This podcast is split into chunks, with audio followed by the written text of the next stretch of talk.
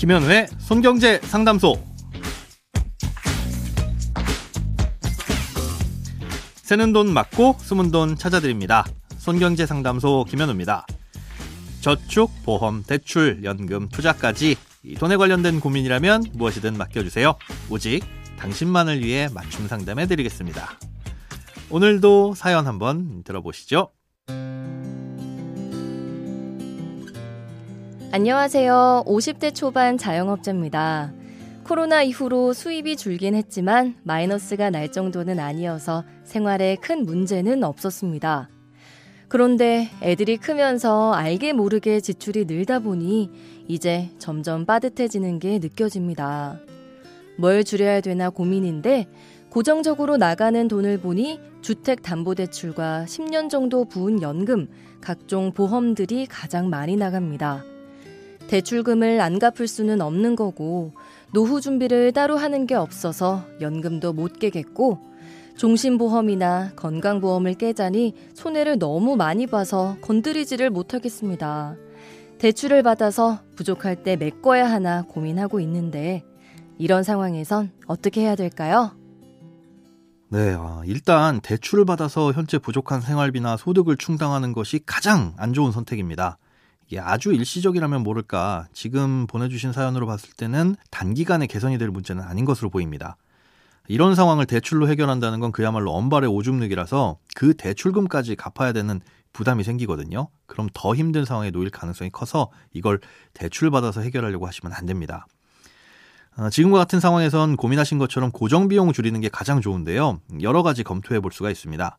일단 뭔가를 해약해서 줄여야 된다면 이 저축성 상품을 줄이는 게 통상적으로 손해는 덜 합니다. 노후 준비를 따로 하지 않아서 연금은 못 건드리겠다라고 하셨는데 사실 지금 이렇게 돈 관리를 위해서 하고 있는 모든 행위가 노후 준비입니다. 반드시 연금 가입만이 노후 준비를 대비하는 건 아니라는 뜻이죠. 연금은 그냥 수많은 수단 중의 하나일 뿐입니다. 그리고 예전에도 다뤄드렸듯이 2000년대 들어서 판매된 연금 상품은 금리가 낮아서 나중에는 별 도움이 안 되는 경우들도 많습니다. 지금 가입하고 계신 상품의 금리가 얼마인지 꼭 확인을 해보시기 바랍니다.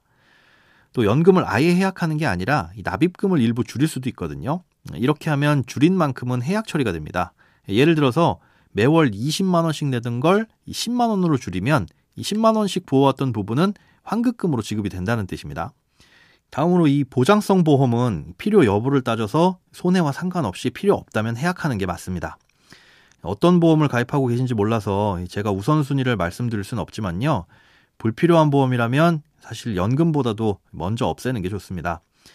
간혹 이 자영업자분들 중에는 이 손님이나 거래 관계 때문에 필요 없는 보험을 좀 많이 가입하는 경우도 있는데요.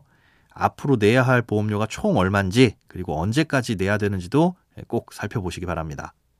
마지막으로 이 주택담보대출도 조정의 여지가 있습니다. 음, 지금 받고 계신 대출의 금리와 뭐 대출액, 상환 기간 같은 걸 제가 알 수가 없어서 정확히 말씀드릴 수는 없지만 예, 개념만 설명드리자면 다른 은행에 조금 더 싼 금리의 대출로 갈아타면서 이 상환 기간도 늘리는 겁니다. 예를 들어서 예전에 30년 상환으로 대출 받아서 15년 동안 갚고 앞으로 15년 대출이 남았다면 이 남은 잔금을 다른 대출로 갈아타면서 20년으로 늘리는 거죠.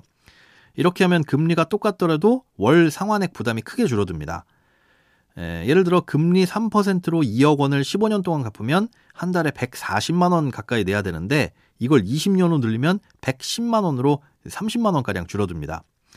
물론 이렇게 하면 내게 되는 총 이자도 크게 증가하지만 이렇게 하는 가장 큰 이유는 지금 당장의 숨통을 트려는 거거든요. 코로나가 끝나고 소득이 다시 정상화되면 그때 대출금은 꼭 중간중간 갚으셔야 됩니다. 네, 오늘은 연금과 대출, 보험과 같은 고정 지출 조정에 대한 고민이었습니다.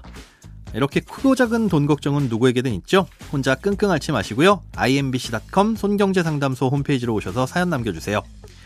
여러분의 통장이 활짝 웃는 그날까지 1대1 맞춤 상담은 계속됩니다. 돈 모으는 습관, 손경제상담소. 내일도 새는 돈 맞고 숨은 돈 찾아드릴게요.